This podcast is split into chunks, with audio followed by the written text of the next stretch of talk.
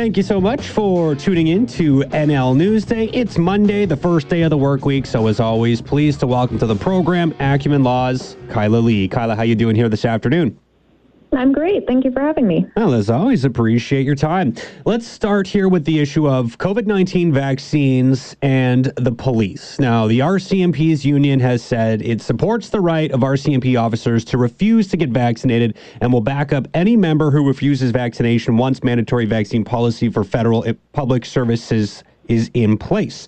Um, so it says it supports the members' right to be vaccinated or not. That's basically the gist of the union's message. But we heard, of course, from Prime Minister Trudeau, who said we are unequivocal that civil servants must be vaccinated. If anyone doesn't have a legitimate medical reason for not getting fully vaccinated, there will be consequences.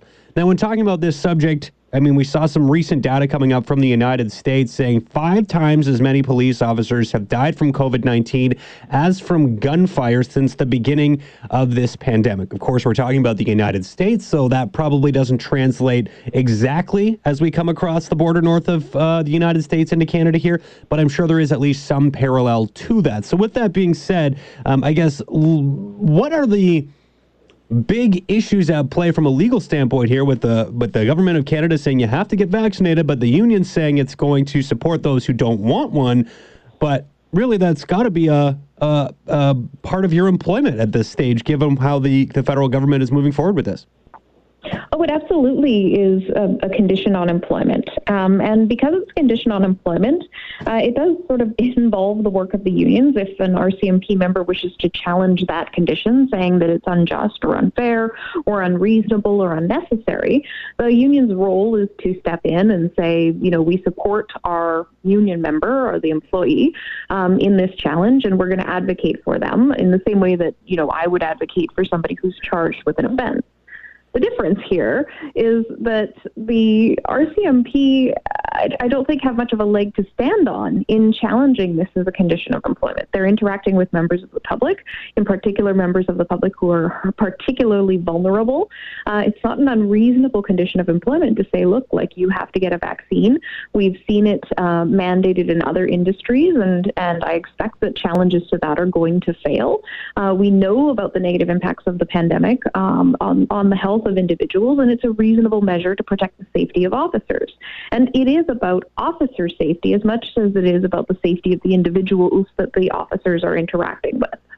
Well, one of the comparisons that I saw being made here, and I'm not sure how apples to apples it is, but I think there's definitely some relevance to it. And there was talk about bulletproof vests and, uh, you know, whether or not you have to wear one as a police officer. You mean it definitely will reduce your chances of dying if you were to get shot. But, you know, I guess is there a mandatory reason for having a bulletproof vest? That's kind of the correlation that's being made here is, you know, this isn't going to stop you from getting COVID, but it does improve your chances of not contracting the virus. I mean, is that a fair comparison to be making here, do you think? I think it's an absolutely fair comparison to be making. A bulletproof vest stops your chances of, of dying or significantly reduces your chances of dying if you get shot. Obviously, it doesn't cover every inch of your body. There's still a possibility that you're going to get shot uh, and you're going to be killed um, or you're going to be severely injured. Um, but it significantly reduces those chances and it protects the officer from injury. It's part of the duty uniform that officers are required to wear. Um, we saw challenges related to the RCMP uniform um, previously uh, involving individuals who wanted to wear uh, religious head garments, mm-hmm. for example, um, and who said, you know, I shouldn't have to wear the RCMP hat because I would rather wear my turban. And eventually those challenges were successful, largely on the basis of the fact that there was no corresponding safety issue associated with wearing the RCMP hat. It was more tradition and formality. Uh, bulletproof vests and vaccines are not the same. They are not the type of thing that, that are just ceremonial or traditional traditional, they are for the protection of the officer and for the protection of the public. One thing I think probably many are would be worried about. I mean, this is something that always kind of crosses my mind when we're talking about police specifically. Is that they seem to have uh, a really strong representation with their union. They always seem to be able to, um, you know, almost have a, a, really big sway in decisions. And and I'm wondering, you know, if even if you know there is this whole okay, we we want members to be able to refuse a vaccine if they so choose. Uh, I just worry that there's going to somehow be this loophole that, okay, even if you choose not to get a vaccine and you can't come to work because that is a, uh, uh a part of your employment standard is that you have to be vaccinated in order to come to work, you know, they're going to just somehow be able to sit at home with pay. That is something I think every taxpayer has a huge gripe with when it comes to cops is that they always, whenever they're found to be in some sort of situation where they need to take some time off, and there's, you know, there's obviously a lot of times when it's very much warranted, so I'm not knocking that, but they always seem to be sitting at home with pay. And is there any concern you think that people should have when it comes to something like this? Because the union always seems to find ways to get around it. I do think that that is a big concern. Right now, uh, the word is that officers who don't comply are going to be suspended without pay.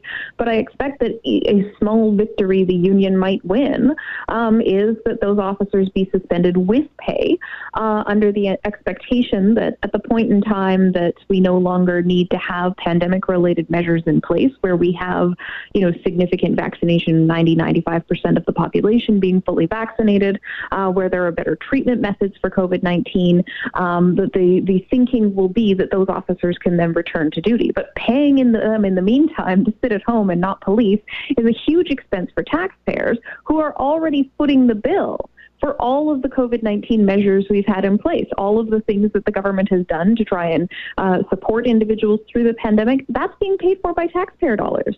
Taxpayers don't need to or want to pay for RCMP officers to sit at home and not do their jobs as a result of a decision not to get vaccinated. Of course, we're talking specifically about RCMP. If I, I don't know any examples or if this has even come up, but when we're talking about municipal police forces, does that ease the process at all? I mean, there still have very strong unions. Doesn't really matter, right? Whether you're part of the RCMP or or a, a municipal police force, but I suppose it does change the negotiations a little bit. And municipal police forces are going to be different because at the end of the day, it's going to be the cities that are mandating uh, the policy for the municipal police. Um, so, you know, the city of Vancouver might come up with a different policy uh, than the city of Delta. Um, and we're going to see very interesting things, I, I think, if we see different cities mandating different vaccination policies for police officers. We may see officers leaving one force to go join another in a relatively like close proximity um, in order to continue working or in order to not have to take the vaccine. Um, so it'll be interesting to see the fallout of that as municipalities legislate in relation to the municipal police forces. Mm-hmm, for sure. All right. Well, I'll leave it at that for now. I'm sure we'll have some follow up as uh, that makes its way through the process.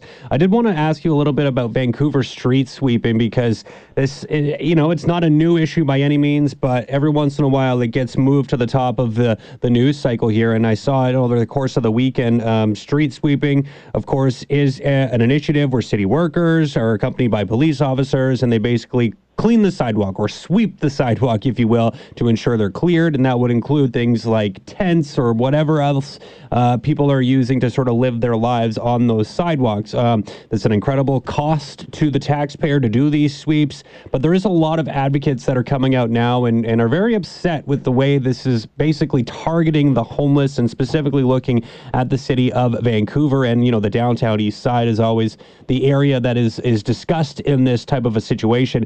I mean, is there any leg to stand on, or is there any uh, you know, fair complaint to be made on the behalf of the advocates of the homeless population that this is something that uh, shouldn't be done. Because as far as I know, it is, you know, the, within the bylaw that you have to have stuff moved off the streets by nine o'clock in the morning. And if you haven't complied to that, uh, there would, I would think, be a right on behalf of the city to, to move your stuff out of there.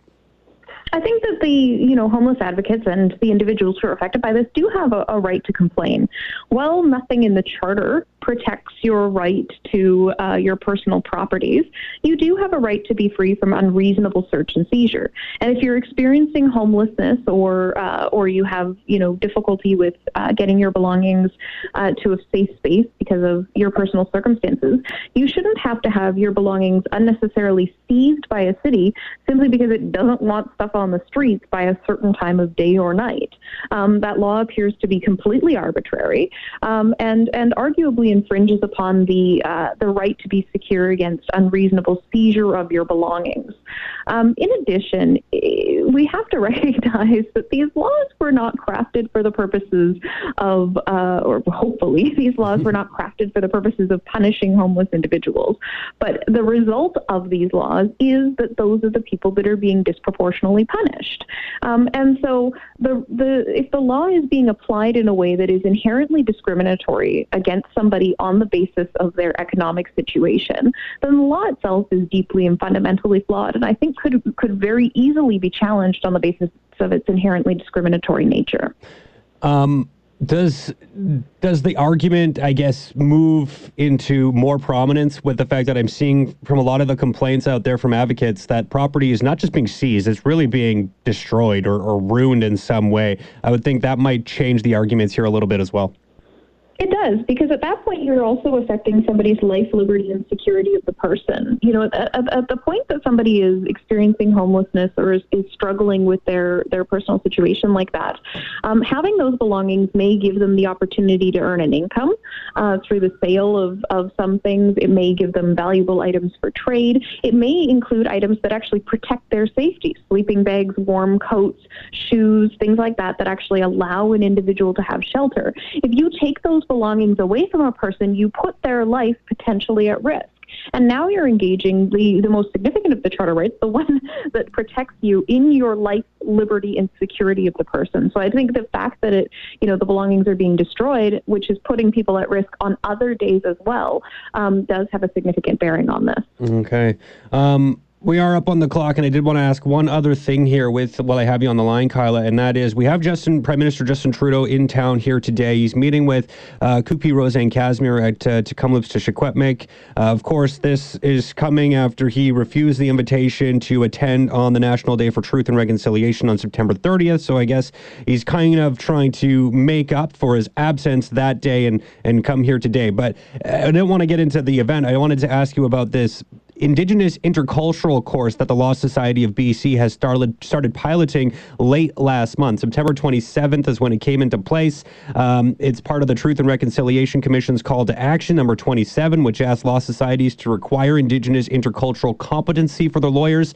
Have you had a chance to start this course, and and you know, do you think it's going to have the desired impact? Obviously, uh, it's a pilot right now, so things are going to change as this gets a little bit more uh, cemented. I have signed up to be one of the pilot testers for the course, and I've received my link to do it. I haven't had a chance to actually take the course yet, but I am looking forward to it. As I understand, the course content was largely written by Indigenous individuals, um, people with uh, knowledge about the specific issues related to Indigenous cultural competency. Um, and I'm looking forward to seeing what it is that uh, the Law Society is is teaching people, um, particularly in respect of a legal relationship um, between, for example, client and and and lawyer, um, where one of the two parties uh, is Indigenous, as well as between Indigenous lawyer and non Indigenous lawyer. And I hope that many of the things that I see and have experienced as an Indigenous lawyer are going to be corrected um, through the information that lawyers learn in this course. Well, once you have a chance to uh, complete it or, or, at least get into some of the meat and potatoes, I will definitely want to follow up at that point in time. But uh, we'll leave it at that for now, Kyla. Always appreciate your time. Thank you for this and have a great rest of your day. Thanks for having me. Yeah, always a pleasure. Acumen Laws. Kyla Lee joining me here on Monday afternoon after the 5:30 news, as she does almost every single week.